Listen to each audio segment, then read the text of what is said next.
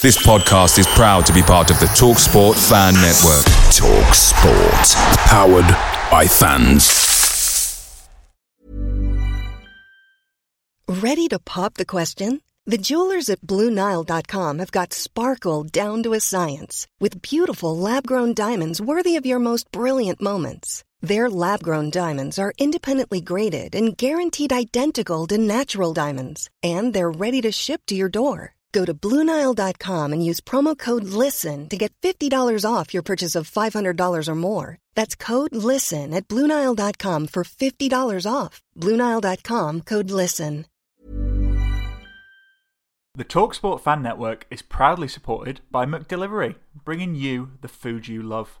McDelivery brings a top tier lineup of food right to your door. No matter the result, you'll always be winning with McDelivery. So the only thing left to say is, you in? Order now on the McDonald's app, and you can also get reward points delivered too. So that ordering today means some tasty rewards for tomorrow. Only via app at participating restaurants. 18 plus. Rewards registration required. Points only on menu items. Delivery fee and terms apply. See McDonald's.com. I feel like chicken tonight, like chicken tonight, chicken tonight. I feel like chicken tonight, More sauce, masses of taste. chicken tonight. Christopher Schindler has a chance to write his name in Huddersfield Town legend. And he takes that chance!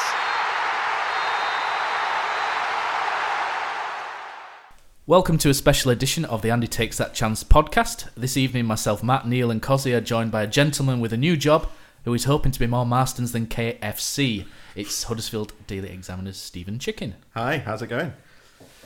Okay, Stephen, before we go on, I think we need to address the elephant in the room, and I'm not talking about me.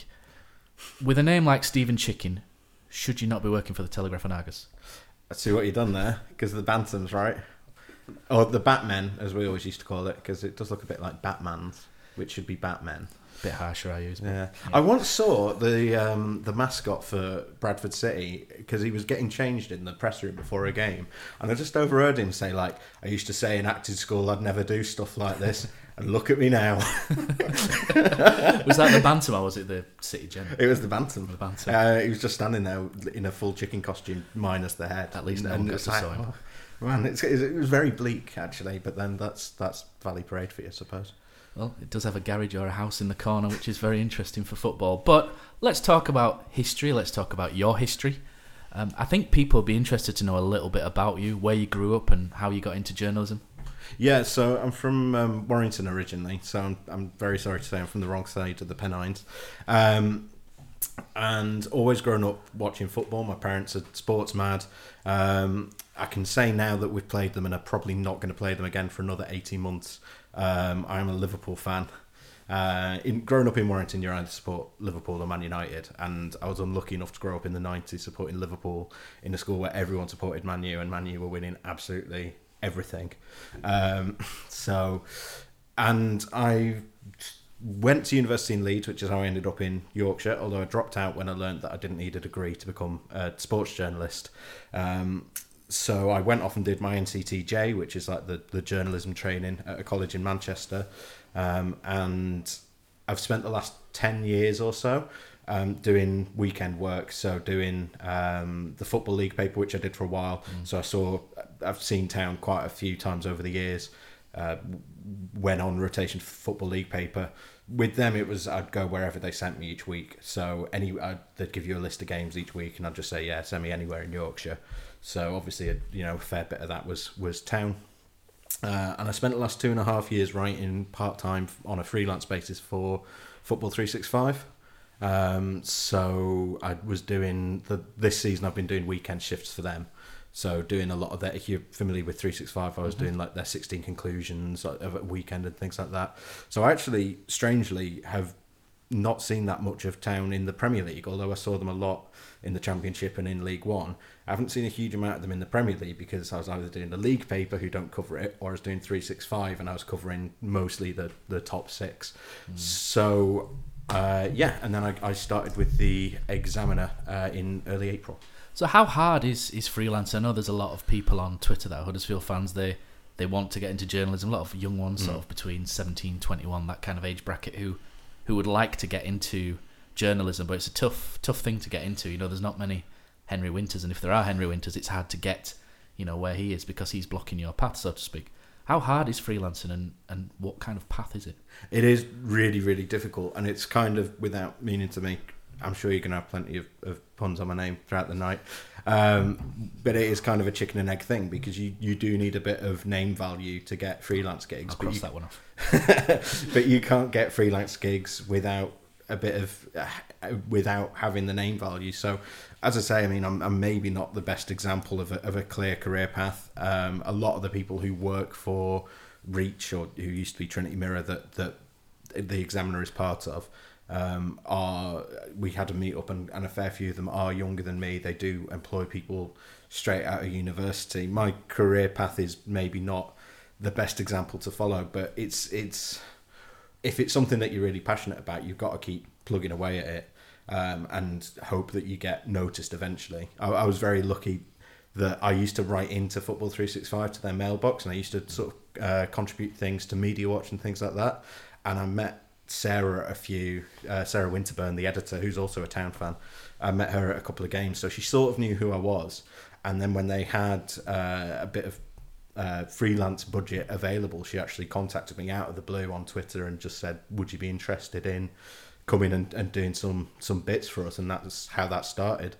So, I mean, luck is definitely a factor, but the other, yeah, as I say, the other thing is just to keep plugging away and and be ready to have something else to, to go to fall into if it doesn't work out. I would say I think that's quite important to just for your own sanity if, as much as anything else. What would you say your best work is as a freelancer for anybody wanting to maybe have a look at what you've done before? What would you say your piece de resistance, if you like, is? Um, a lot of the 16 conclusion stuff that I did for Could football. used a special recipe there, couldn't I? Yeah, I know. I mean, I know it's a big, a good, uh, it's sort of an appointment to view feature, but yeah, the 16 conclusion stuff, some of it for 365, I'm, I'm pretty proud of. Um, I also did when I first started there.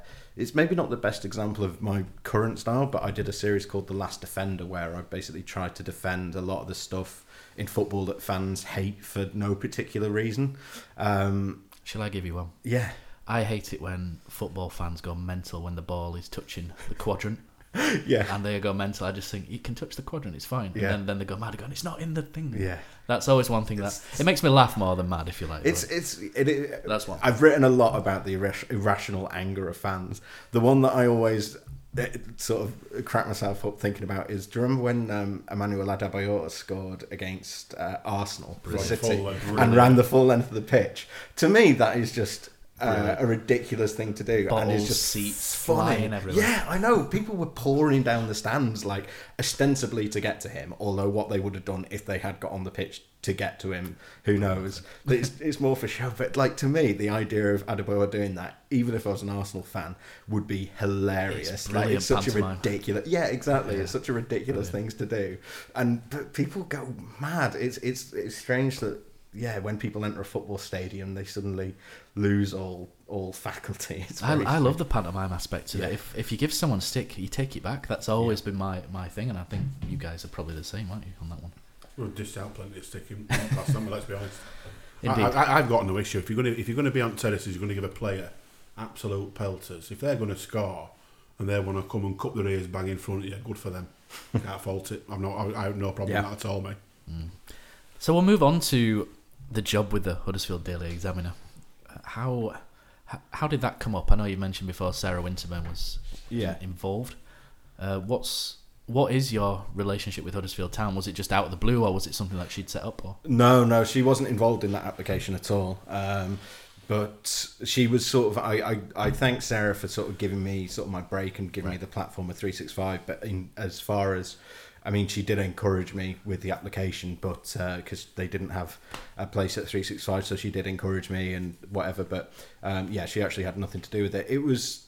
Uh, I was actually touting. Uh, I was thinking about whether I could go full time freelance because I had a day job uh, working. I was finance manager for a software company uh, in Leeds City Centre, uh, and uh, I was thinking about whether I was trying to weigh up whether there would be enough out there for me now that I got a bit of a name from 365 that I could go full time freelance. And one of the first people I actually contacted um, asked me for coffee and was like, actually, we've got this job coming up in Huddersfield.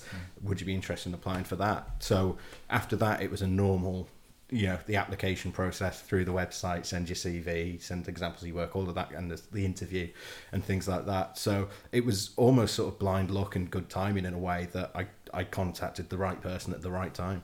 Do you have a relationship with the club, or is that something that you hope to establish? You know, as closeness, if you like, because it seems like down the years the the club and the newspaper have drifted slightly Mm. um, from the days of when Mel Booth used to have his Phillips, if you like. So people will remember the, the top Phillips he used to have. Um, do you feel like the club and the Examiner have gone away, or is it always there? It's just there's more more people involved, so it gets diluted. I, I think it, I think inevitably it has gone away, but I don't think Town are at all unique in that. I think that's happened across football. Um, this the truth is that because of the internet and because the clubs have their own Twitters, their own websites, and whatever, they have control over the information that they want to release and can release it on their own schedule. If you're lucky, then they will copy you into things and let you know in advance when things are coming up. If there's going to be a big announcement or whatever, then they'll let you know in advance. Even if they don't tell you what it is, they might say, you know, we're going to have something at two o'clock on Sunday or whatever. Mm. Be ready in front of a computer, or they might send you a bit of cop- copy a day or two in advance and say, "This is the statement. Could you put it out?"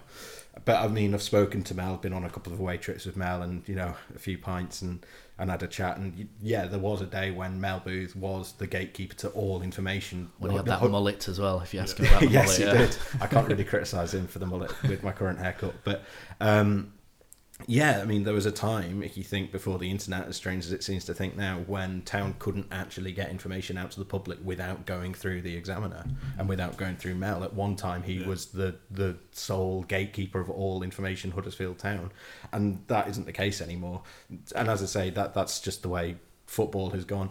I think we'll see when Town are playing in the Championship next year and the national coverage dries up a bit just because there's not as much coverage of the Championship as there is of the Premier League. Yeah. Perhaps the Examiner will uh, become a bit more important to the club, hopefully, uh, and, and to the fans as well.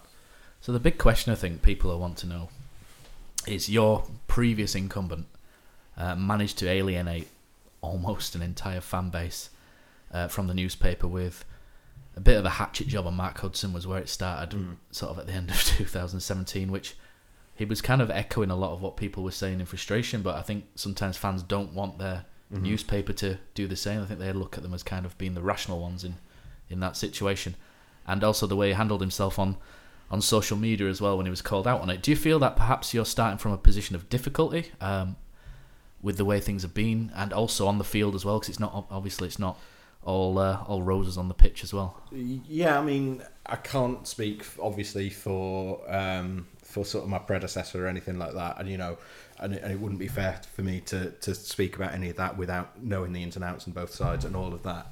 But I am aware that there has been a bit of a breakdown of communication between uh, and of trust between the examiner and the fans, and that is something that the paper are aware of. Uh, and we're we're keen to, to put right basically. Um, it was sorry. So have you got a plan to, to sort of win people back round then, or Not as such. I, I just think that if we do our jobs properly and sort of create, put you know qu- quality content and try and you know write stuff that people want to read and show ourselves to be, you know, fair and even-handed and whatever, then it will grow over time. Like that, I don't think you can really. If, I think almost making a plan would be the the worst thing Right. we could do because it would it that would feel like we would try to manipulate people. Right, okay. Whereas I think if if we just concentrate on trying to do, you know, good pieces, good articles, put out you know content that people actually want, then then over and it's not going to happen overnight. But if we keep doing that, then it, that trust will that bond will sort of reform. it, it'll be a slow process because I think it, because he'd gone so far against sort of everybody, um, like Matt said off air before we started, to alienate an entire fan base amongst the most successful season we've had since It's a talent. God knows how long is a stroke of absolute top whoppering. Isn't? Really? Yeah, I think because I know I'm lucky enough to know quite a few writers and stuff. I think the thing that they get really frustrated with is they write good articles, but the headline, the clickbait, lets them down. I'll give a good example the Examiner the week and that as well. That the headline was Siewert explains why Mooy was left on the bench. So everyone's going to be like, "Oh, that's interesting." Click on that. When you clicked on it, Siewert did not explain why Moy was left on the bench. And I thought I was really naughty with that for a few reasons. I thought, A, it makes Siewert look, you know, it's, it's kind of putting the knife in Siewert a little bit more. B, why put that when it was clear the article was nothing to do with mine? We didn't learn it. You just like, you click on it, you think, what's the point? And kind of the guys I know, they write these great articles, but the headline just like doesn't tell the story. So it's kind of like you're clicking onto something that's not right. And they and what they're saying to me is like the old school writing great reports, but it's the youth that you know kind of using the social media, putting their articles on, but just putting loads of nonsense to get people to click on, and that's, so where infuriates Blake, me. Blake's biggest downfall wasn't even necessarily the articles themselves. It was his interaction on social media and his sort of spiky nature that didn't really. It was more I'm right, you're wrong kind of attitude, wasn't it? A yeah, there were no grey area. He, he could only see that he was right, and he was he was he had, had the right to sort of slaughter Mark Hudson. But it was just a, a strange approach, and when you've had an history with the local paper that Huddersfield Town have had, it's always been a very sort of close relationship in the past with Mel, Yeah. Doug Thompson, Yeah. sort of proper old school reporters, get on with everybody.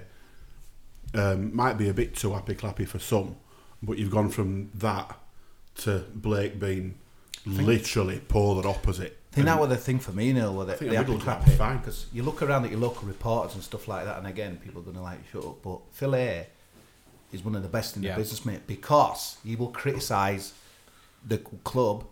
Maybe he's got that relationship. He will. He will say it's worth reading his stuff if you're the Leeds fan because he he gives you something an angle. Guys, what I think some of the Examiner stuff from recent times, he just he passed to him and he edited it in and he and he said, I don't want to read that. I want to read like an opinion, opinion based stuff, and that's where it's gone. And I think some people are scared of rocking the boat at the club. I, I want to kind of read a writer who cares. I mean, I know Yorkshire Post is different because that's kind of looking. It's not a you know to one club. It's to the area, but Yeah. the, the the writers in there, the best in the business, mate, for Yeah. a reason because it's worth reading. I paid one pound twenty for a paper on Monday, which is a lot of money. When I paid it because I thought this is going to give me an angle on the game that I won't see on a Sunday where he passed him and he crossed it in and he should have done this and that. That that old school writing is just totally going and it's sad. I want it back. I don't just want to you know hear about what happened on the pitch. I want to hear that you know what their thoughts, genuine thoughts. Yeah, I think. I mean, I think every regional journalist aspires to be um, at sort of that level of, of Phil Hay or, or Mel Booth, who are so respected um, in in the clubs that they serve. Uh, you know, they they are sort of national names operating at a local or regional paper. And yeah, I mean, I agree with you. And I think there are a lot of really good writers out there, sort of up and coming. You look at, you know, people my age, people like uh, Daniel Storey or Seb Stafford Bloor um, or um, Jack Pittbrook. They're all Yeah, they're they're good, brilliant yeah. writers. Fair writers. Yeah, Yeah. exactly. Fair. And and you You know, know, I'd term proper writers. Yeah, Yeah. not not I got an agenda or No, you know just proper and writers. fair and, and those are the people that I sort of aspire Yeah. towards more than you know. I've never been uh, interested in going sort of the tabloid route or muckraking or anything like that. It doesn't appeal to me. Like I, I, yeah. I mean, as with anything, it's striking a balance. There's there's pieces uh, that you know go on the examiner that I wouldn't necessarily click on as a fan, but the numbers tell us that people do. So we have to care about that as well. But it, you're right; it is about being the the the headline should reflect the contents. Definitely, I, I think that's that's the, the, the That, that's a big part of your job, really. Now is to by doing that. Obviously, because he's pointed that one out as a, and there's there's probably another fifty like that. But by addressing little bits like that, you can gain so much confidence back, yeah sort of instantly, Yeah. with the readers or that, you, that you've lost Yeah. and, and li- literally I, lost. The guys I speak to, Neil, say they don't have any influence on the headline, which seems to me it's, it's up to someone else. They've wrote the article and passed it to them. So it's like Yeah. when they put something like totally different to what they've written, it's just So like that, that is- Stephen can answer that one. That is, yeah, that is how it used to be in um, and I think at the Nationals it still is. So it used to be a, a firm division between the writers who were writing the pieces and the sub editors who were involved in the production side of the newspaper, which includes you know laying it out, doing all the designing, putting the pictures in, but also doing the headlines. I think a lot of Nationals they still uh, have that. Um, at the we do have still have subs obviously for you know, but the yeah a lot of the articles we put up we're putting our own headlines on it uh, at the Examiner. I can can confirm that. So, Stephen, do you think this is something that can go both ways? Do you think it it matters if if somebody like you is a Huddersfield Town fan or not? So, Cosy just mentioned Phil Hay, who's a Mm. Hearts fan, isn't he? Yeah. So, Yeah. do you think it sometimes? Do you think it matters, or do you think not being a fan of the club, you can see with a clearer head sometimes and give a clearer picture? I think you kind of when you're covering a club, you kind of end up from. I mean, obviously, I can't speak from personal experience, but you do become attached to certain. I, I do know that you do become attached to certain players, and I know from speaking to other regional journalists, you become attached to the club that you're following. So I've seen enough. I don't know if people realise whenever you go to a press box, uh, even sort of lower down the leagues, there will be uh, a, a local radio station for both the home and away side, and they, if you speak to the away team, they're always referring to the team as we, even if they themselves aren't actually fans of the club. Yeah. You kind of end up becoming a fan anyway, just because you're seeing them every week. Yeah. You're going to the press conferences. You get to know You're, people. you're bound to get an affinity. Yeah, It's exactly. just nailed on. So, and I think that's good. Yeah. I think that's good because that sort of gives you that bit of care Mm. and a bit more sort of. Neil, you got one here, haven't you? Where do you draw the line, Stephen, on your reporting? Criticism or personal opinion? Where, sorry, where do I draw the line between criticize, criticism and personal opinion? Yeah, on your reporting. Um, I mean, it, I think you have to be fair. I think if you're It can be the same thing, can't they? Yeah, exactly. Yeah, they t- they can be the same thing sometimes, and and I think it's yeah, it's trying to weigh up whether it's you, whether you think it's fair. So I might have an opinion about a certain player, but I also know that I've only seen him play for you know half an hour across two games, so it probably isn't really fair for me to write and slag that player off because I'm not giving him I've not given him a proper chance. I've not got anyone particular in mind, by the way, just in case you're wondering. I could give you So- a few names. but yeah, I mean, you you've got to. Obviously, you're still coming up with opinions, and yes, there is obviously. It is true that criticism often, you know, top ten worst lists always do better than top ten best lists. I'd rather write a best list, to be honest, because I, I think it's more interesting, and and I don't know, maybe I'm a bit soft, but I I do, particularly somewhere like the Examiner, you have to be, as you you know, you mentioned Mark Hudson, you have to be careful with the criticism, not only because of, you know, you, you obviously want to have a relationship with the club and with that player, but you also have to bear in mind the feelings of the fans as well. And, and that's what I mean when I say you have to be sort of fair and balanced. That There's a way of giving someone a 2 out of 10 without also slagging him off. Doug Thompson would have never done that. We love Doug, but In, he in, in fairness, though, Yeah. I mean, it's similar to what we do on here because we'll sit and. I mean, let- let's be fair. We've started this podcast on the worst possible season, won three games. It's been a, a bit of a struggle at times to mm-hmm. Try and pluck something Yeah. positive out of it. Was that another chicken? Ding, ding, ding, ding. Yeah, and, and, and you- you've got to be honest. Yeah. Yeah. Well, that, that's the thing. Like, well, we, you, you talk about like the you want to be entertaining, and you, you don't you don't want it to just be like he kicked the ball, it went into the net. Yeah, I can't do agree that. with that. I've been but I've been doing the live blogs a lot, uh, the games that I've covered, and I want to make jokes. Like if you read my particularly that early three six five stuff, like that last defender stuff, I make loads of jokes in those pieces. The problem is when you're covering town and they're losing five 0 People don't want to be. yeah, exactly. You, you can't make jokes without it being at town's expense, I- I- and I there's a just time and a place for it. Like I said, Danny, who, Hon- who honesty, comes on the- here usually gets with, away with with things it. like that. On honesty is it's the best policy. That's what we do on here. Yeah. And because of that, we have the club listen. Yeah. Which they'd be daft not to, because Yeah. we're fans talking about their their business in effect. But Dean Hoyle listens, Danny Oil listens. We've got Sean Jarvis is going to come on.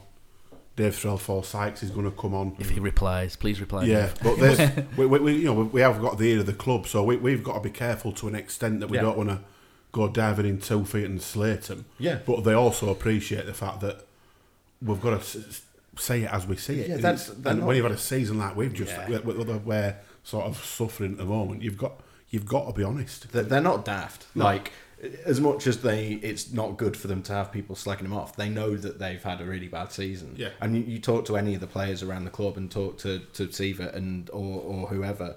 And yeah, they'll say exactly the same thing. They know it's been a bad. They're not stupid. No. They they know it's been a bad season and that people are going to talk about it in those terms.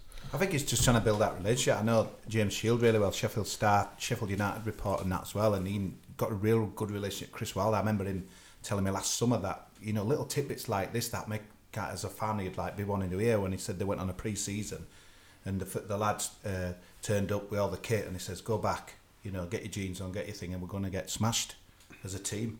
Just to create that spirit and look, obviously, you know what's happened's happened, and, and but a little tidbit like that, and he's kind of like, and that's I saw him publish that story the the other day and that as well. It's like that is the kind of stuff as a fan you'd want to get that insight, and it must be hard for you because I suppose Chris Wilder's a bad example really because he's like an old school manager. Yeah, he's very old Yeah, school. and he's got Mm. his you like so he's got his contacts like with others. Nigel Adkins, he'll give him stuff and that as well, and that'll come out. But it's like Jan Siewert, and it's not. You never.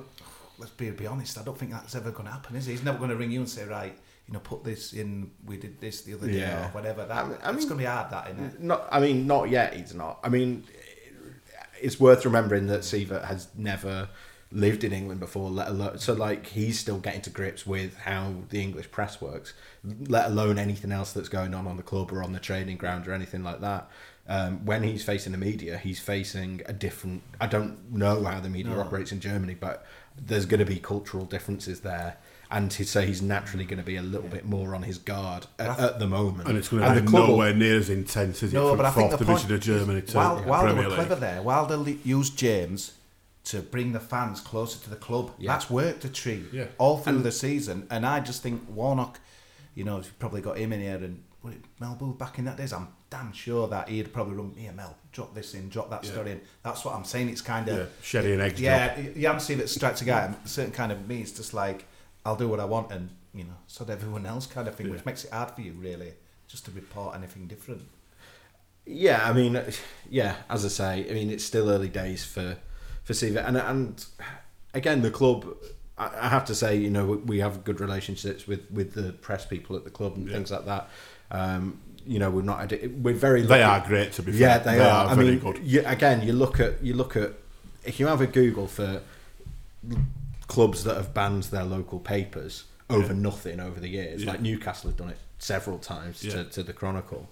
Um, there's there's a whole list of clubs that have banned. I remember Southampton banned photographers once. I think it was Southampton. So they had they they got a cartoonist in to draw cartoons of the match action I instead. that, that was brilliant. Um, but there's loads of them like that where they've they've fallen out with the press for Yeah. for you know I'm not again I'm not an idiot. I know that the press can be a cesspit sometimes, but in these instances it's just because I'll, they've I'll, I'll be honest. I, I think that came close with Blake. I think he'd gone so sort of so anti-town, so anti the fan base. Mm. At the end of the day, your job, you're relying on the fan base. You you need the fan base Yeah. to to press a button to Dean buy a yeah, paper that's it. to Well, do yeah, whatever we're- you need us. We're, we're a local paper and we're not covering Liverpool. Like, No. if we're covering Liverpool, then almost you can do without the clicks from Merseyside. Yeah, abs- You- Not that absolutely, you ever would, but do you know No, what I no, mean? you're right, yeah. Whereas you know, yeah, Huddersfield... It's a local town team. Yeah, and and we know, you know, we, we know that we're a local paper, and, and our priority is towards those fans. Yeah. yeah, first and foremost. I think the thing is that you've got to try and find a reason for, for us wanting to click on your thing. You, your, Yeah. That's your job to come up with something. Why must I click? I'll tell you one thing I did like, but it kind of died a death. You probably won't remember it, but they were like kind of a Monday forum one and two. I think it were like Mel Booth used to be on it and that as well. A bit of a, a Q&A, a web or whatever. Oh, that, we- that was something different. We are we are yeah. bringing back the Q and A's. Yeah, that was something um, different. Yeah, that. I think we, we we we've had a couple of like sort of calendar conflicts Mm. um, with the Q and A's, but we are really keen to. We did one, and we're keen to get those up and running. In fact, by the time this goes out, there probably will have been a, a couple Yeah. more. Ooh, so it'd be spicy now. so uh, yeah, I- well that's it. I mean, the, this time of um, but this this time of the season, and particularly the season that we've had. To be honest, even with the Q and A's, like it's it's kind of dribbles at the moment. Whereas I think once we get into the new season and um, I think it's every game at the moment's a dead rubber, in it? yeah, and um, and over the Noting. over the I think over the summer and once we get into next season there will be Yeah, you know fresh the, relaunch, yeah the, yeah. the fans the fans will be more interested because Yeah. I, I mean Yeah. you guys tell me but I mean we were talking off mic before the podcast started at the end of a season like this you're kind of just waiting for the next one Yeah. You are, and our, our figures are dropping off a little bit as well. So I can't wait for this. I'm, this season needed to end six weeks ago. It's been months. I think what's sad, Dire. Stephen, is like you've only Yeah. got to look at the official site to see there's no news. There's Yeah. nothing for you to, to write on. There's No. nothing. You know, who won the Blue and White Foundation, Alan from Owenbridge or what have you. That. Yeah, who then- cares, yeah, yeah. it's under 19s beat, you know, cares, Czechoslovakian yeah. B team or what Yeah. have you. Yeah, you know, it's- United the other day. Yeah. Just a question I've got, Stephen, just Yeah. kind of trying to take it away from Tom. What are your views on social media and football from your experiences? I kind of put here, I personally think the market has become so saturated, especially with Twitter, and everyone's doing the same thing. For example, five things we learn, etc. I, I would say Twitter's peaked a long time ago. Do you agree? Uh, I'm not sure about that. I think you have to. I think you have to follow the right people. You, you maybe need to have a little prune on your uh, on the, on your, the list that Takes you're following. chance, get rid of but um, yeah, I mean, I, I think with with as with anything in journalism, it's about looking in the in the right places. Um, I do know what you mean, though. It's a super competitive industry. Every club, you know, I'm sure there's you know five different Aldershot town blogs out there, like um, let alone you know a Premier League club. So I do know what you mean, and I, and I think again that makes it even more important to keep doing sort of the quality stuff. Um, I mean, we do. I won't lie, we do do five conclusions and things like that after games. They all do it all your same people though. You know, I, I look at Newcastle. Five things we learned about this. Mm. I don't know if it's just that they have to do it. Everyone. I'm No, trying- the, it's a format that Yeah. works. People people read it, and like if people, the the thing is, you could write the same opinion piece um, as continuous prose. I like them to be fair. and and people and people won't click on it. And, but if you just number the list for some reason, people go mad for it. I don't know why. like if you can put a number or a swear word with asterisks in in a headline, it always just goes nuts. Yeah. Do you think people consume media differently? So, me, so for example, you, you Cozzy's mentioned everything's saturated and you're mm. competing in a market, and you, you're scrolling through as a, as someone who scroll, scrolls through Facebook or mm. Twitter, and then you see, and you, you look at the headline really, and and it's it's a case of the headline stands out, and then you click on it, and it's not so much worded, but you see a lot which are more picture led. You know, I think do you think people look are looking for quick, you know, quick consumption, if you like, rather than reading War and Peace? There, there was a great article uh, the other day, wasn't there? Hiring for your small business? If you're not looking for professionals on LinkedIn, you're looking in the wrong place. That's like looking for your car keys in a fish tank. LinkedIn helps you hire professionals you can't find anywhere else, even those who aren't actively searching for a new job but might be open to the perfect role. In a given month, over 70% of LinkedIn users don't even visit other leading job sites. So start looking in the right place. With LinkedIn, you can hire professionals like a professional. Post your free job on linkedin.com/people slash people today. Cozzy, what, what's your favourite away day? Matt, it's got to be the City Ground at Nottingham. Just old school stadium, you're right near the pitch, great atmosphere. But there's nothing like playing at home. The same goes for McDonald's. Maximise your home ground advantage with McDelivery. You win? Order now on the McDonald's app.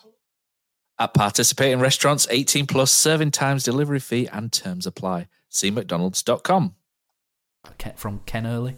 Yes, um, I read that after one. the Liverpool Yeah, Huddersfield game, which yeah. was really really good. Uh, but not everyone's going to read that. Nerds like me who love tactics are. But do you think Yeah. people that like maybe people outweigh me and just want to look at a couple of pictures and a couple of lines because they've got other things to look at as well? There's, I mean, yeah, there's there's something again. It's there's something for everyone, and it's looking in the right places. I think that's where um, that's where a place like three six five has an advantage over uh, over a local paper like the Examiner uh, because they their whole USP is and and football.london as well or whatever their whole USP is we are the place for sort of intelligent writing on the subject.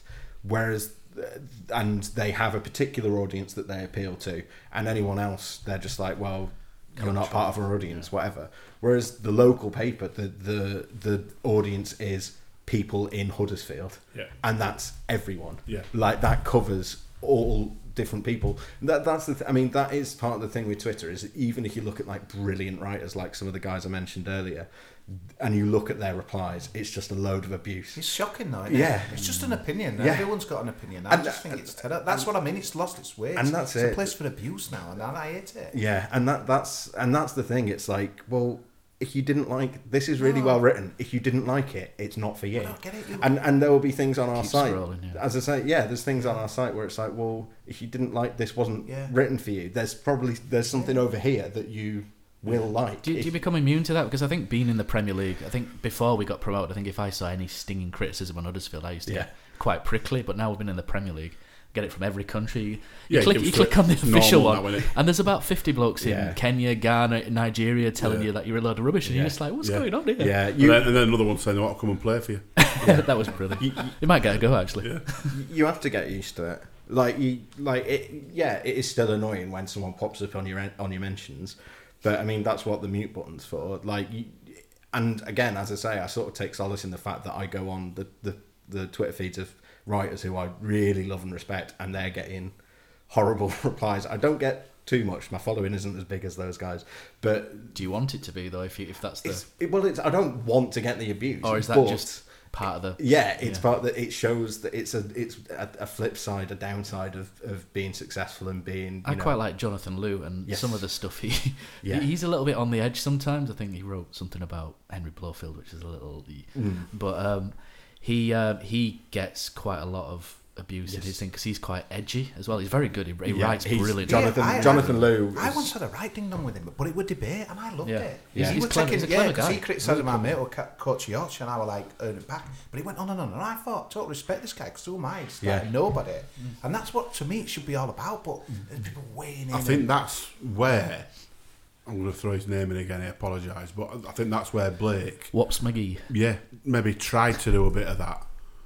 Totally got it completely and utterly wrong, and then basically thought it just went two feet in and on everybody, Double-footed literally. tackle, Yeah, I would, I would say you, you don't mind if it's if someone's asking a question Yeah. or you've made a factual Yeah, error. yeah. Like then Pe- ab- people are absolutely allowed fine. to disagree. Yeah, It's an opinion. yeah. It's not a fact. And It's if- just an opinion, isn't it? Exactly. It's just and the if way you people put are polite, across, isn't it? if people are polite, then I don't mind it at all. And half the time, if pe- if someone offers a criticism and they're not abusive, and you reply, then half the time their response is is quite almost like grateful. It's Yeah. like it's like oh, You, I didn't, get a I lot didn't of you get a lot thanks, thanks very much for yeah Yeah, yeah. and you see a lot of that. It, it, yeah, and I would say in my experience, it more it more often goes if someone started out nice enough, Mm. it more often goes that way than descending into abuse. And yeah, as I say, if, you know, if there's a factual error, then message me because I'd rather catch you know get it changed straight away Yeah. than have another several thousand people see it and yeah, yeah.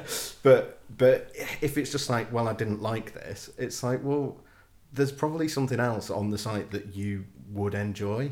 Like go and read that instead. I mean, not that we don't welcome feedback. If we're actually doing a rubbish job, then then tell us we're doing a you know across the board and you hate everything on the site. Fine, like drop us you know drop drop me an email Stephen Drop Chicken at reachplc.com. But if it's just like I didn't like this one article, then I think it's I think it's fine if someone says I didn't like this because Yes. Uh, Yeah, whereas it's just like this is This the- is rubbish. and it's It like used to well, be doesn't really you It's like, okay, thanks, the mate. banter and the crack. It used to be f- have the banter and the crack, but it's just a place of hate and that as well. Yeah. It's it's like you know. I just- Facebook got like that a few years ago. Yeah, it's like it? it's mm. like it's it's, Facebook it's sort bad the other day, but like I, I'm thinking twice about posting Yeah. positive thing about Marcelo Bielsa just because the morons are the way where you live. It's, it's the na- again, it's a natural side effect of, of being. A, though. it's a natural side effect, I think, of being a forum where everyone is on it. Like the more people that come onto Twitter, the more likely it is that there's going to be some, you know, It's some amazing idiots. how many people search out those keywords Yes. as well to have a poem. it's incredible. Yeah, if you yeah, don't yeah. hashtag Oh, or it's like it's an opinion, come though, from? isn't it? You might think Siewert's brilliant, and I might think he's not. I don't. Great, we move on. we move on now, don't Yeah. we? Like, and it's like people I battling like, people. so for, for it's worth, I like Bielsa. Opinion. Yeah. I, I like think we him. all do. We all do. I We all think have a he's- crush, don't we? I, I was Yeah. talking to um, a, a chap just a this morning, the a Leeds fan from Andy's man club, as it happens, and he's a Leeds fan, and we were just talking, and he had the same sort of respect with Wagner because he came in with an idea and changed things, didn't. and it's the same with Bielsa. You, you can you can't help Yeah. but like him for how he goes about things and what he's Yeah. about. And I think he's just a very. It's a shame it's for them, but he's, a, he's a, just a very, very likable Bilbao, bloke. mate, But, but Neil, my point and he's is bloody like, good I- at what he does. There's people out there who are incapable of saying, Yeah, because well done, Leeds, but- because it's Leeds. Yeah, it's He's pathetic, pathetic, yeah, though, yeah, and that it's- well, and it's same, and oh, Leeds are better It's, sing it's when on together you- and all the, that. the one that gets me is when people write Leeds and instead of the double ED they put hmm. three asterisks in. Oh, are you come on, nine years old? Yeah. No, no. Right, let's stop. We'll stop talking about them. I think the point is though, it's better to be a place where you can have an opinion on anything really, Yeah. and you can't because bullies are just trying to like proper batter you, and it's just not right. No, I it won't what you mean. change though. It No. reflects the world. I It'll think, get worse, ways. and then exactly. something else will pop up, and people will go there, Yeah, and then they'll find it. I think that's what- that's what's gonna constantly what happens, doesn't it? But Yeah. we'll move on now to a different section. And and right, Stephen. So it's time for you to let us know your thoughts on Huddersfield Town. It's okay. There's nothing too too brutal in here. I'm not expecting a a Mark Hudson style uh, hatchet job, but because we we all quite like Mark Hudson. He's a he's a top He's a guy. great yeah. bloke. Yeah. Uh, so how? Because you're from, you've, you've been outside the club. You're not specifically a Huddersfield Town fan. Um, you might be in future. Depends how this goes. Um, I don't hold. None of us hold that against you. Um, by the way, and I don't. I don't think anyone would. Absolutely not. No, you're doing a job. Simple as. Exactly. Um, so, as a club, because I'm biased, Cozzy's biased, Mm. Neil's biased. What's the club like? Forestieri, saved by Danny Ward. Huddersfield Town, the annual strugglers who've become Premier League dreamers, are defying the odds again. The dream is on.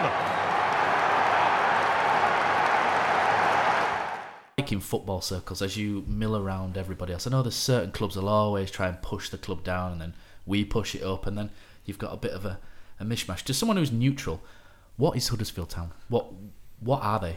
I think they're incredibly well regarded. I mean, for older older people, it's obviously well, I, I guess they'd all be dead So- now. But for older people, their dad will remember, you know, the three league titles and all of that. That's going way back though.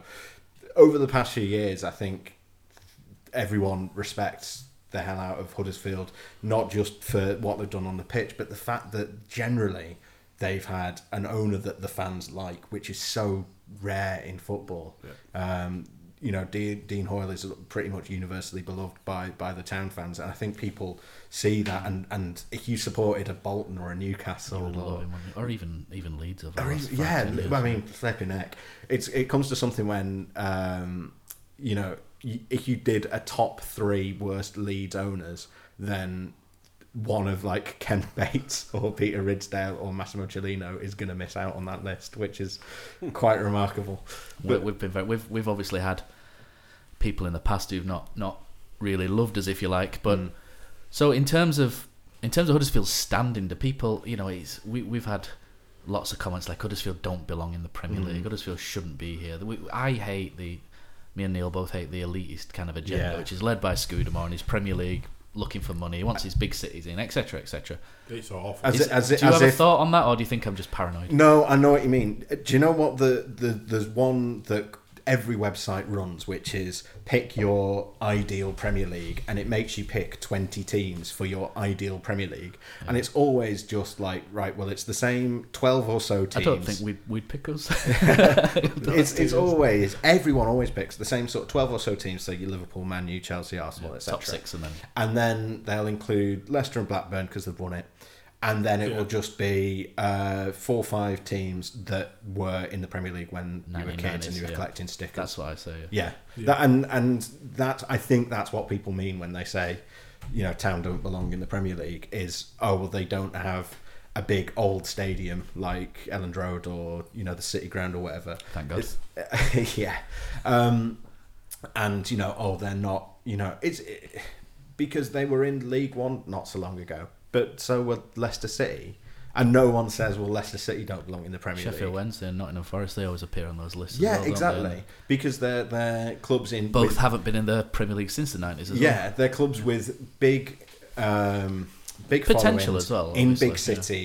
With grounds that were used at Euro '96. Yeah. Like, and, and I think that's as much to do with it as anything else. Like, it's Yeah, that's golden all, era, yeah. and that's all. I mean, people said it about Wigan for years that they didn't belong in the Premier League. It's like, well, how long were they in think, there? I think six, I seven, said eight I think? I said it as well, but I was Yeah. blatantly jealous.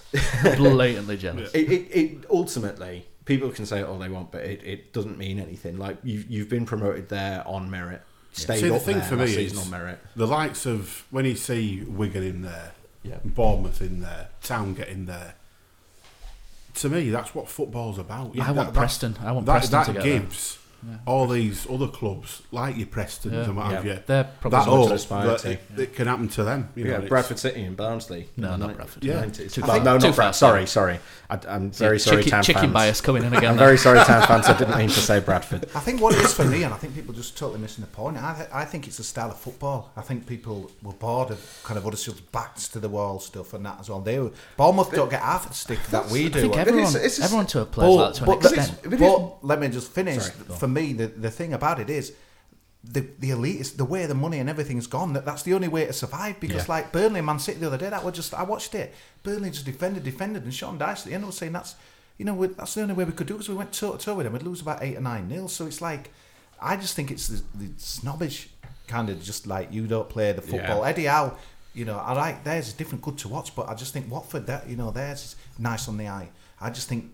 Some of the others, Sheffield United will get it next year with Wilder because they're just going to do the same. I Will they, will they get as much So, Because it's a big city club, isn't it? I think it, I think it, I think you get one season's grace for that kind of thing, um, and then after that, people. T- so like Cardiff this season have have They kind didn't of get the grace, did they? well, but they've they've kind of emerged in the national press as like the underdog, and I think people Mm. that was our role last year. Yeah. yeah, and and yeah, that was town last year, and and I think you get that for one year, and then after that, it's like okay, we'll do something. If to you don't establish now. yourself off, Well, yeah. We got dogs abuse after that Chelsea game by loads of people. But the weird- the last weird- season when we stopped up, I couldn't believe the stick we got for that, and I was thinking this is an amazing moment. It's a time I'm proud, and people were just saying that's rubbish. We don't want to see that in football, and I think that just has stayed with us this season. and A lot of people have to see strange. us out. I Well, let's let's be honest. yeah. We don't want to see it. We, but Yeah. if Man City have got one billion pound to spend and we've got Yeah, that- twenty million, what's It's actually What can we do? That's actually sort of Wagner's big triumph. I think was like getting them up was like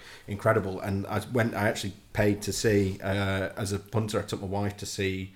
Um, when Town beat Brighton um, in the Oh, yeah, promotion the season in the one. second up the three one yeah where Brighton Brighton had one shot and that was off a dodgy Town back Aramai? pass. Yeah, knocked it back. and and that's the most dominant I've I think I've ever I've ever seen a, We were te- a team play Stunning. in the f- you know in the flesh where it was when it's two teams that were meant to be evenly Yeah. matched. What that's was- the most I've seen one team dominate. what was another. fantastic about that as well is we could have pretty much the second half off to keep Yeah. fresh for Sunday, and, and that's when we went and beat Leeds, Yeah, didn't we? beat Two one on on Sunday, Sunday, yeah. last minute. Went to that game as well. Yeah, Hefele header was it? uh, Side sliding, filter, sliding. yeah, yeah. last minute job. I don't think people get. People expect everyone to be like Guardiola's teams and that as well. And this is the this is how the Gary Neville's and what have you. They've just kind of Well, th- this is what was, people. This is what I was going to say is that Wagner actually did play that sort of pressing Klopp style football At first, yeah. in the championship, but he was smart enough to realise, well, this is this isn't going to work. It was the Spurs game, wasn't it, where we were four, three three nil down after twenty three minutes, Yeah. and Yeah. we just we just got ruined. and he adapted and and and that was a, a triumph and like i think that's as impressive to me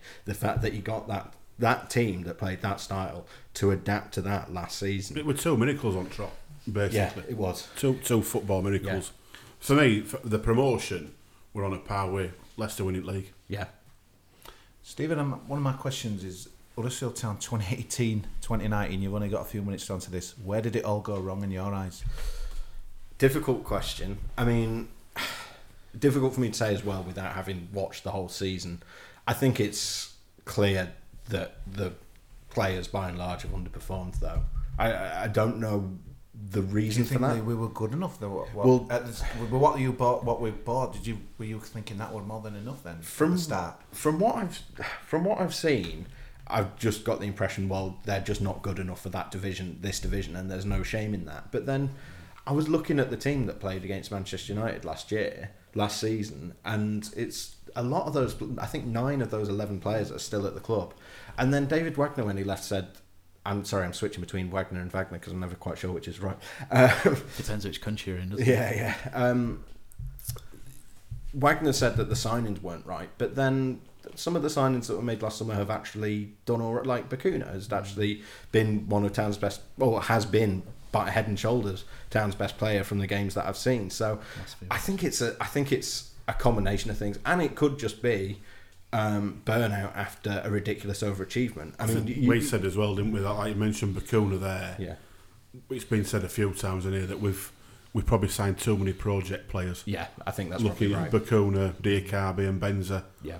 probably all got great potential, but all young, and to throw into an unknown league was sort of suicide. From, really. from outside, it looks a little bit like you're missing a big character like a like a Hefele or someone Yeah. like that. I'd to, agree with that. To to rally the troops because or a Wagner. But that that's the other thing is like Wagner was as bad in the first half of this season, or not much better in the first half of this season, as they have been under Siewert in the second half of this season. So you can't lay it all at Siewert's feet. I, I don't know. I, Do you think so? No, I'm I wouldn't- I wouldn't do that. No, I, I, Not I don't this agree, Stephen. I, I thought we were not far away at all. You're thinking that Wolves and that bit after we were losing by odd goals and in games, and I were coming away thinking we're getting nearer. I think we're nowhere near it now. They But are- obviously, some players have given up. The and- worrying thing for me is we weren't losing by many, but we were losing. Yeah. But now We were losing, we're we were getting playing well. hammered. That's every mostly week. That, that's mostly since the relegation was confirmed, though, isn't it? Yeah, and Yeah, and, I- and I think it's just it's all been very very disjointed and Yeah. we, we, it's been it's widely sort of accepted that last summer was mm. A shambles. Yeah. Yeah. It was just a, the basically club got it wrong. They haven't yet. I mean, you're right. They they probably needed a bit more experience, a bit more, um, a Money- bit a bit more savvy. more money, Stephen, or would you have gone like two or three, 20 millions, or rather than Mm. seven That's what bothers the thing, isn't it? is, the thing is, you have to spend it in the right places. Right. Like you look at um, Brighton or Fulham, they've spent loads of money over the- uh, over the last couple of years. Fulham's a scattergun, isn't it? Yeah, and Brighton have bought a load of players that they aren't playing, and that, that for some reason Chris Chris Hughton won't give them a game. Fulham decided they didn't need to buy a defence, and then in January went and got Ryan Babel. um, so It's just enough. True story. So like.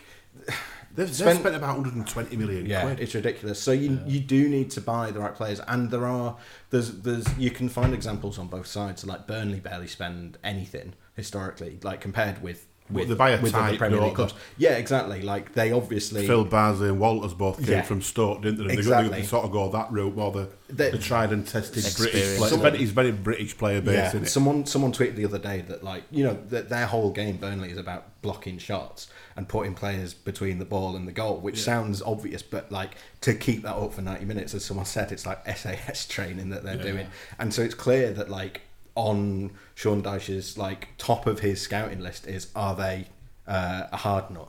Can they handle getting hit in the face for 90 minutes every game and still get up and get hit in the face again? Um, I do, but I, yeah, it does feel a little bit like at town, and and part of this is down to the you know the the failures of the of of the previous director of football um, and the fact that they haven't had one for the past few months. They don't seem to have had that cohesive, joined up thinking. And again, the town aren't alone in that. There's loads of clubs that don't Yeah. have a cohesive transfer policy. Liverpool didn't have one until about three years ago, until Klopp True, came yeah, in. yeah. Uh, for years, Remember, which- Rodgers was quite scathing. So Yeah. with, with all that in mind, from what you've just said about director of football, etc. Obviously, we're only in April now. This will probably go out at some point in Middle to mid, late mid, May, middle yeah. to late. we're the May, last day so- of April, aren't we, sir? Yeah. So obviously, things might have happened between us recording this now and when it goes out.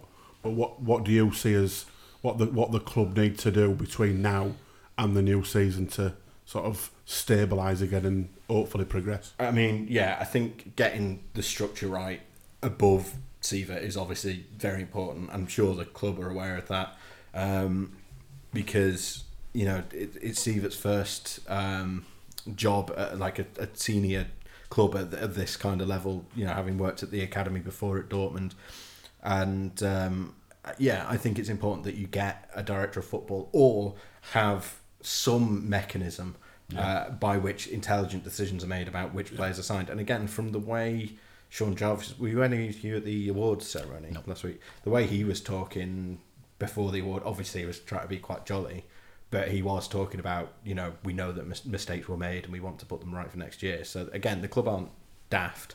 I th- and I'm sure that if Wagner's saying in the press the players that we signed weren't the right players, then he'll have told the club that as well. When he, when he I. I, I think the club So- know that they've. Yeah. This, this season's been one massive missed opportunity. Yeah, I think so.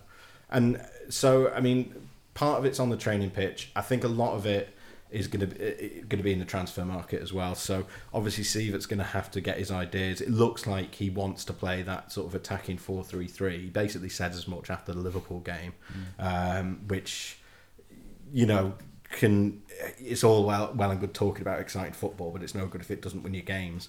Um, but and I think they need to work on that.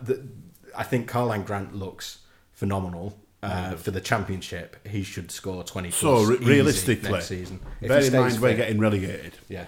we're down, we're gone. Karlan Grant's come in. Yeah.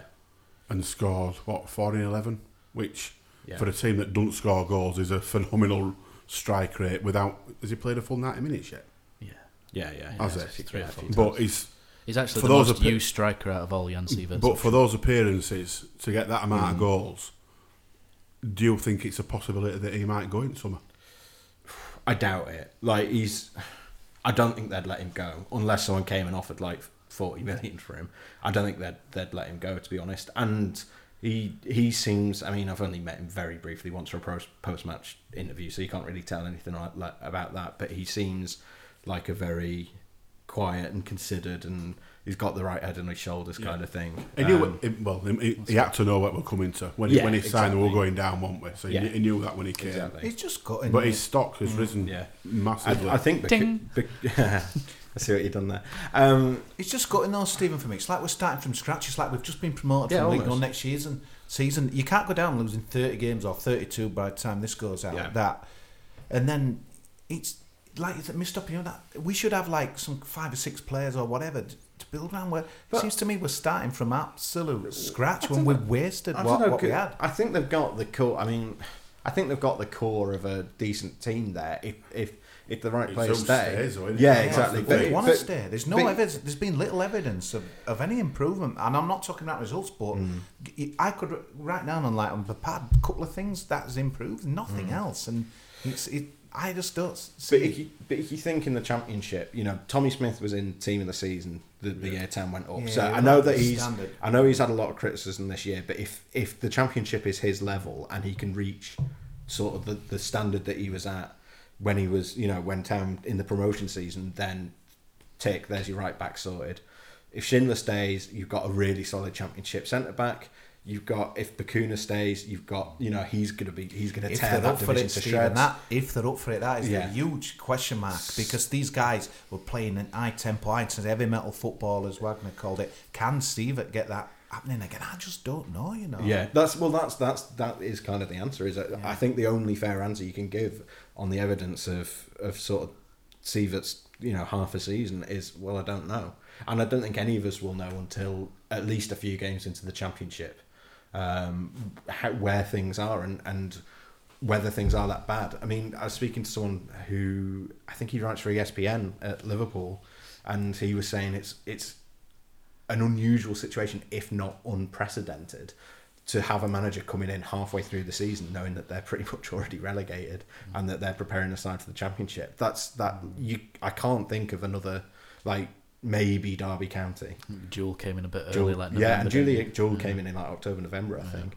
It's it's a very unusual situation, and it, and I think that's part of the discomfort because it's not like Town can look at examples from history and say, well, don't worry, these this lot were in a similar were you know struggled as well, but then the next season they were flying and they got promoted with hundred points and all of that. It's been a few Sunderlands and Derby's, Yeah. haven't Sunderland and Villa as well, but Villa Yeah. got bought out, didn't they? Yeah, exactly. But I mean, Norwich were were not super impressive last season. 14th, I think they finished. Yeah, I, I saw Norwich a few times and they weren't impressive at all. I suppose the argument for my counter is that Stoke, you know, went down with I thought were a Premier League team ready to come back.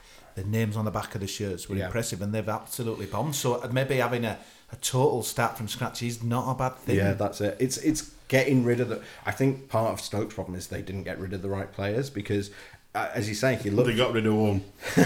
Unfortunately, landed at our doorstep. It's since gone to Egypt. if you if you look, we gave him one back though, didn't we, Tom Ince? if you Tell you what, I'd rather have Tom Ince than uh, Oh, Ramadan. If if you look through the squad list of like Stoke on paper, then you're like, oh yeah, th- they should be going up. But then you think about, well, hang on, what kind of personality is this player? Uh, let's think about the players' personalities, and like a third of the squad that went down and that they kept for the championship. It's like, oh yeah, they've all had their moments. Um, I'm not sh- so I, again. I think that's that's sort of the we've already touched on it. I think that's one of the big mistakes Town need to correct is get um, Trying to find get- consistency as well. yeah, just get get some characters in who who, would, who will motivate the. T- I mean, Schindler is is there, and, and Hoggy's obviously been with the club for ages, and you know speaks very well and all of that. But you need more of them, and and probably a bit more experience, a bit more grit. Um, but as I say, they've got players that that have proven they can do it in the championship. Alex Pritchard is another one. Like he, I saw him play a few times for Brentford. He was brilliant, and I believe at Norwich he was excellent as well. I think, and this is what I mean when I say my first impression was, well, this is a championship team playing in the Premier League because there's a lot of players in that squad who were excellent in the championship, but you think, mm, but I'm not sure about. Like about purgatory Premier players football. out there, the ones, the ones that can't just make Your that Sylvana jump. Van Blakes of this world. Yes, Sylvana Banks Blake. Adi Your Dwight- that's your the- Dwight Gayle. past, yeah. Yeah, I mean, and again, there's no shame in that. You'd ra- you'd rather have that as fans than just oh they haven't tried all season. Yeah. Oh, can't cope with this again, could you? No. No. Okay, so we'll move on to our last section. Right, okay, Stephen. So you've got to thank our mutual friend Ollie Fisher for the title of this. It's a quick fire round called Roast Chicken. Cheers, Ollie. So, 11 questions. Try and answer these as quickly as possible. What team did you support growing up? Liverpool. Your all time favourite football moment? Oh, uh, Liverpool winning Champions League 2005. Your all time favourite footballer? Uh, Sami Hyypiä. Favourite sport that isn't football? Rugby league. Good man. Huddersfield Town 1920. Promotion, relegation, mid table obscurity. What? Do you mean 2020? Yeah, 1920. 19 Oh, slash 20. right. yeah. Oh, God, 2019, are you asking me a question about that? I think you're buying time Huddersfield here. Town team? Well, we're champions in 1920. Uh, Malone squares it. Town of 30 yards out. Van La Parra shot. What a goal! What a goal by Rajiv van La Parra! A right-footed curler into the top corner. The Town fans couldn't believe their eyes at first, but it's an absolute screamer from the Dutchman. Huddersfield Town one, West Bromwich Albion nil. I Got think promoted. Push, pushing for playoffs. Pushing for playoffs. Is Jan the man? Don't know yet. Best insult, whopper or weapon? Whopper. Favourite band or song? Oh, Father John Misty. Game of Thrones, yay or nay? Nay, never watched it. What the hell? Favourite chicken related takeaway? Oh, uh, uh, KFC. And that's it. Thank you very much, Okay, Stephen, no for problem. coming in. I'm sure everybody wishes you the best of luck for uh, for the new role going forward, and it's it's important that people let you start with a clean slate and, and move on. So, what's your credentials online so people can follow you and and get hooked in? Yeah, so I'm at Stephen Chicken on Twitter, and that's Stephen with a V, and chicken as it sounds. Excellent. Thank you very much. Spot on. well Cheers, guys. Thanks you. for having me. Is this the moment for Lee Fowler? It is. Take your place in Division 2, Huddersfield Town. Steve Simonsen clears the flame of the goal and collapses in a heap of tears. Pate's got a chance, he scores! Jack Pate scores! Is in there! Smith scores for Huddersfield Town! 3-2 Town! Forestieri, Danny Ward saves! Danny Ward saves! Depoitre's in, round De Gea! 2-0 Huddersfield Town! Christopher Schindler has a chance to write his name in Huddersfield Town legend. And he takes that chance!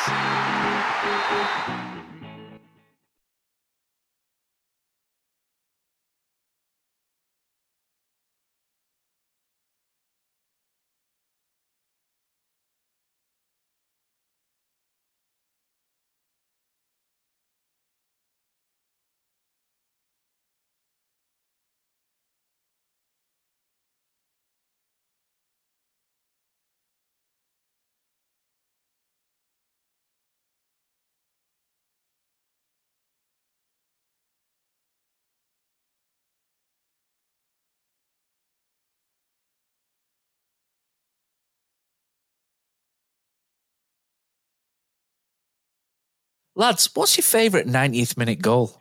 Got to be Hefele against Leeds. A shot from Mooy and sliding in at the death, Michael Hefele. Great finish to the game. Shared with my family, only made better by ordering McDonald's via McDelivery afterwards. Three points, McNugget share box, spot on. Order McDelivery now by the McDonald's app. You in.